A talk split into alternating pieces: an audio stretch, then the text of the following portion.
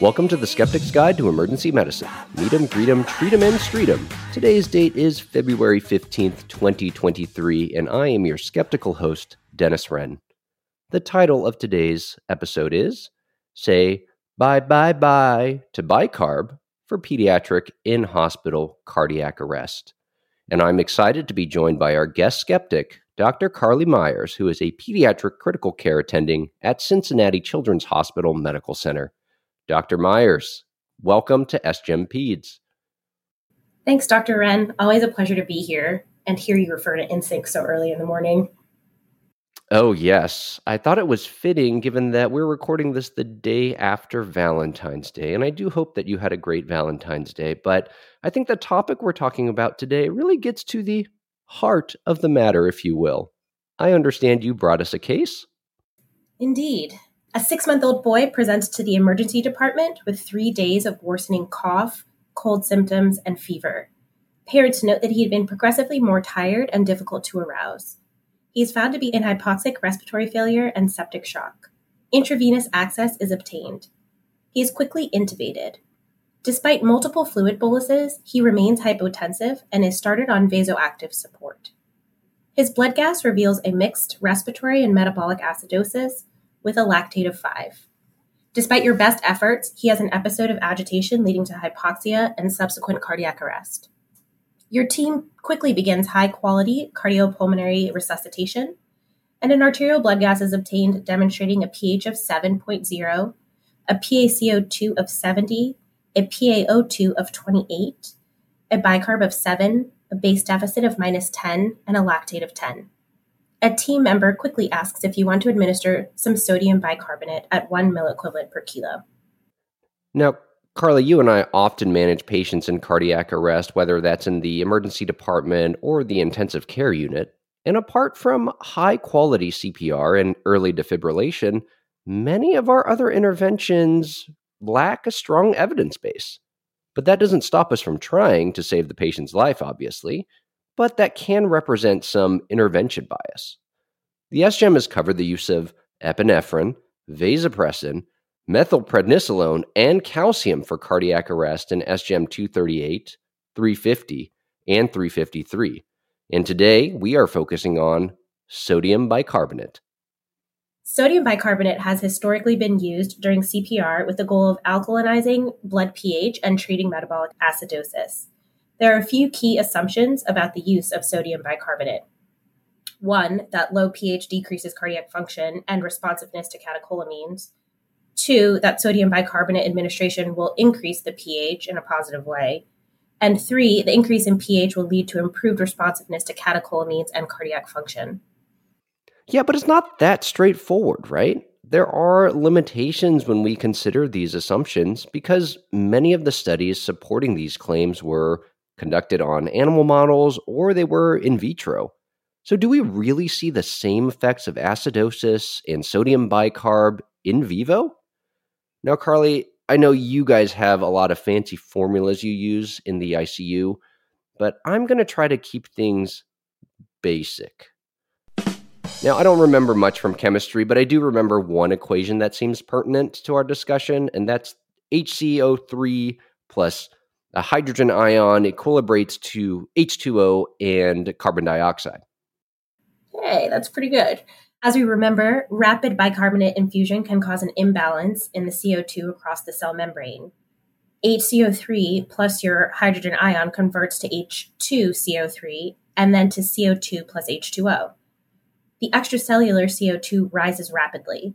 It diffuses across the cell membrane, and the reverse reaction is true. H2O plus CO2 converts to HCO3 plus H plus, therefore creating intracellular acidosis. Well, wait a minute. That's that's not good though, right? Because increasing the intracellular acidosis seems kind of counter to what we want to accomplish. That's right. There's a lack of en- evidence about the benefits and potential harm from using sodium bicarbonate in cardiac arrest, so it was removed from the American Heart Association's guidelines yeah, and the latest guidelines from the American Heart Association in 2020 state, quote, clinical trials and observational studies since the 2010 guidelines have yielded no new evidence that routine administration of sodium bicarbonate improves outcomes from undifferentiated cardiac arrest. And evidence suggests that it may worsen survival and neurological recovery. And this association seems to hold true in the pediatric literature as well. So, what's the clinical question we're trying to answer today, Carlie? What is the association between sodium bicarbonate use and pediatric in hospital cardiac arrest mortality and morbidity? And what's our reference? Cashen et al., sodium bicarbonate use during pediatric cardiopulmonary resuscitation, a secondary analysis of the ICU resuscitation project trial that was published in Pediatric Critical Care Medicine in 2022. Okay, and let's move on to our PICO questions. Starting off, what was the population that they included? Pediatric patients 37 weeks to 18 years of age who received chest compressions across 18 pediatric intensive care units or pediatric cardiac intensive care units from October 2016 to March of 2021. And who was excluded? Children were excluded if prior to the arrest they had terminal disease and were not expected to survive, had a documented lack of commitment to aggressive ICU therapies, brain death, and out of hospital cardiac arrests. Additionally, in the secondary analysis, Patients on extracorporeal membrane oxygenation, ECMO, at the time of CPR were excluded. And what was the intervention? The intervention was sodium bicarbonate administration during CPR. And the comparison? No sodium bicarbonate administration during CPR. Okay, let's move on to the outcomes. What was their primary outcome? The primary outcome was survival to hospital discharge, with the secondary outcome being return to spontaneous circulation or ROSC, survival to hospital discharge with favorable neurologic outcome, which was decided based on the pediatric cerebral performance category, also known as PCPC, of one, functional status at the time of discharge using the functional status scale, FSS, and the presence of a new morbidity defined as worsening from baseline FSS by three or more points. And can you give us the author's conclusions? The authors concluded that sodium bicarbonate use was common and associated with lower rates of survival to hospital discharge. All right, moving on to our quality checklist. First question for you, Carlie. Did the study address a clearly focused issue? Yes. And did the authors use an appropriate method to answer their question? Yes. Was the cohort recruited in an acceptable way? Yes. Was the exposure accurately measured to minimize bias? This I wasn't so sure about, but we'll talk a little bit more about it in the Talk Nerdy section. Ooh, my favorite, favorite section. Okay, next question. Was the outcome accurately measured to minimize bias? Yes. Do you think the authors identified all the important confounding factors? Unsure. There were a lot of factors that the authors considered, but they couldn't capture the rationale or thought process for why some patients received sodium bicarbonate and why others did not. Was the follow up of the subjects complete enough? Yes. How precise do you think the results are? I'm not really sure. And do you believe the results? Yes. Do you think the results can be applied to the local population? Unsure about that too. And do the results of the study fit with other available evidence? Yes. Okay, and our last question Were there any conflicts of interest in the funding of the study? We did not note any conflicts of interest. The authors disclosed funding from the National Institute of Health, National Heart, Lung, and Blood Institute, and the Eunice Kennedy Shriver National Institute of Health and Human Development. So nobody essentially was paid in baking soda or anything like that. Got it. So let's move on to the results. They included 1,100 CPR events in this study, and approximately half, 48%, received sodium bicarbonate. The median age was 0.63 years, and 53.5% were male. The most common pre existing medical condition was respiratory insufficiency. Carlie, can you give us the key result? So, sodium bicarbonate use had no association with ROSC and was associated with lower survival to hospital discharge and lower survival to hospital discharge with favorable neurologic outcomes. All right, let's break it down. Primary outcome, what did they find? Survival to hospital discharge was 42.2% in patients who received sodium bicarbonate versus 73.3% with an adjusted odds ratio of 0.7 and a confidence interval of 0.54 to 0.92. And what about their secondary outcomes? So, two notable secondary outcomes one, that sodium bicarbonate use had no association with ROSC, an overall of 70.3% and an adjusted odds ratio of 0.91, and that survival to hospital discharge with favorable neurologic outcomes and new morbidity was worse in the sodium bicarbonate group. So, favorable neurologic outcome with survival at 54.2%, with an adjusted odds ratio of 0.69, and new morbidity at 30.5%, with an adjusted odds ratio of 0.67. Okay, Carlie, I've been waiting for this part. Are you ready to talk nerdy? Oh, so ready. Our first nerdy point is about the patient population. There are a few things that we have to say about the cohort included in this study. One issue was that they excluded patients who were terminal and not expected to survive the hospitalization. Now, the practice of medicine has taught me it can be difficult at times to predict when patients will die, and this subjective exclusion criteria may have introduced a component of selection bias. Another issue is that a large portion of the patients included in the analysis had underlying uh, medical or surgical cardiac disease at 58%. That included congestive heart failure, pulmonary hypertension, congenital heart disease, and single ventricle heart disease. Sodium bicarbonate was used more commonly in the PCICU compared to those in the PICU. We're not really sure if this practice variation is due to the patient underlying medical condition or the specific medical setting that they were in. And these were also in hospital cardiac arrests. And I think we could make the argument that if outcomes with bicarb were this poor in the hospital, arguably a better place to experience cardiac arrest than out of the hospital, this doesn't really bode well for sodium bicarbonate use for out of hospital cardiac arrests. Our second point is about time dependent propensity matching. So, the time dependent propensity matching of bicarbonate administration wasn't available in the original database. Remember that this is a secondary analysis. The patients in this study may have received bicarbonate at different times.